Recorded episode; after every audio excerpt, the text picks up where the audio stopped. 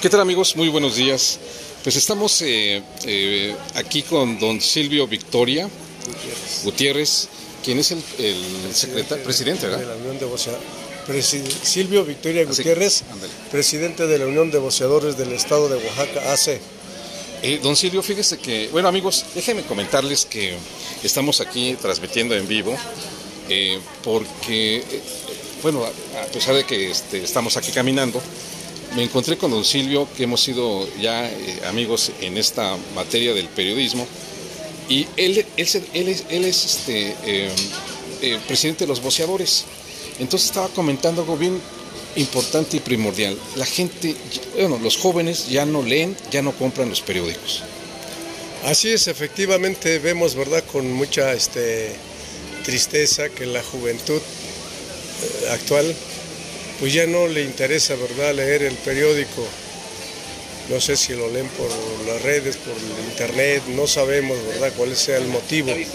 Pero sí este, hemos visto, pues, de que casi la mayoría de nuestros clientes son las personas de edad, ya inclusive hasta de la tercera edad, son los que no han dejado, ¿verdad?, de eh, comprar su periódico.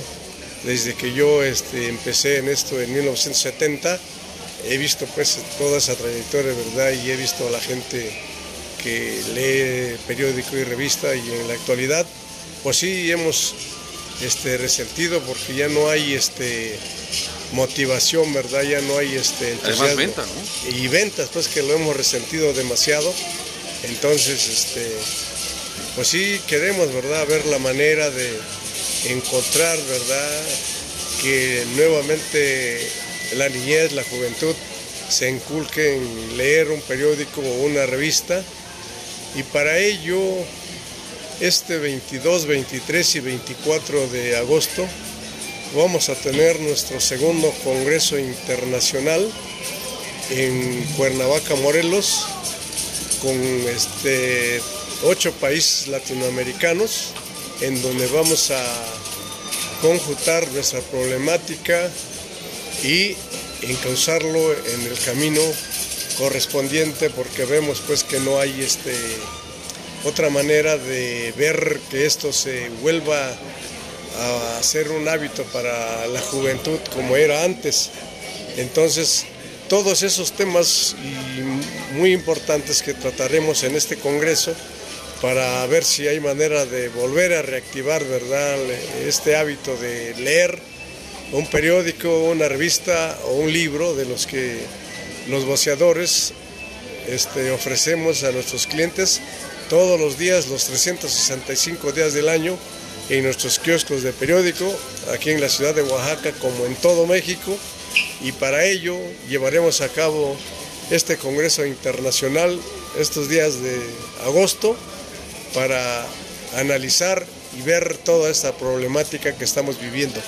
Y don Silvio, platíquenos, porque hace un momento usted me comentaba que eh, le van a proponer a la UNESCO un programa, un proyecto. Sí, efectivamente, en, esta, en este Congreso Internacional que vamos a tener, van a estar este, autoridades de la UNESCO y queremos pues este, proponerles que este, vean a ver si es posible que los kioscos de periódicos y revistas sean declarados Patrimonio Cultural Vivo de la Humanidad, porque hay muchos puestos en todo México de 40, 50, 60 y hasta 100 años, a donde tienen toda una historia en su lugar a donde están ubicados y creo que es muy importante que la UNESCO vea y analice esto y se llegue ¿verdad? a esa conclusión entonces va a ser uno de los temas importantes que les vamos a exponer a ellos.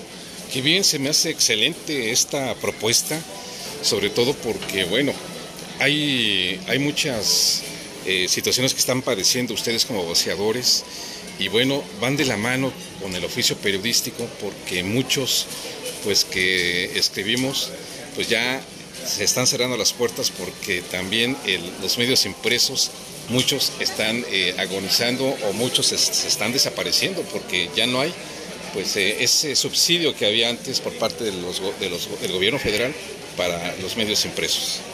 Pues sí, efectivamente los boceadores nos da mucha tristeza porque de veras cómo han, ido desapareciendo medios. Entonces, todo eso nos preocupa y por eso todos esos temas vamos a, a tocar en este congreso y ojalá y encontremos este una solución un este en conjunto para encauzarlo y volver a retomar aunque no ya como era pero cuando menos seguir este, este activos y, reactivando lo que se puede hacer, ¿no?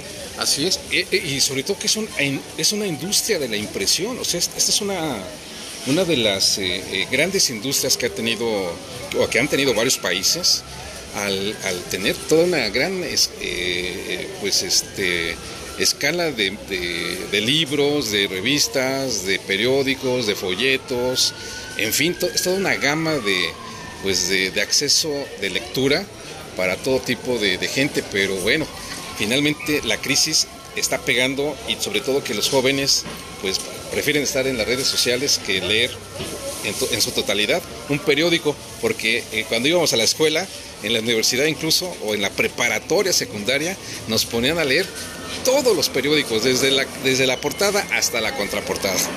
Pues sí, efectivamente, eso era lo que pasaba, pero hoy creo que eso se ha ido perdiendo y entonces en nuestro interés es verdad de que esto se vuelva a retomar otra vez y que los medios no desaparezcan, al contrario, los voceadores estamos puestísimos pues de seguir luchando y defendiendo que todos los medios no desaparezcan, sino al contrario, que se vuelvan a fortalecer otra vez.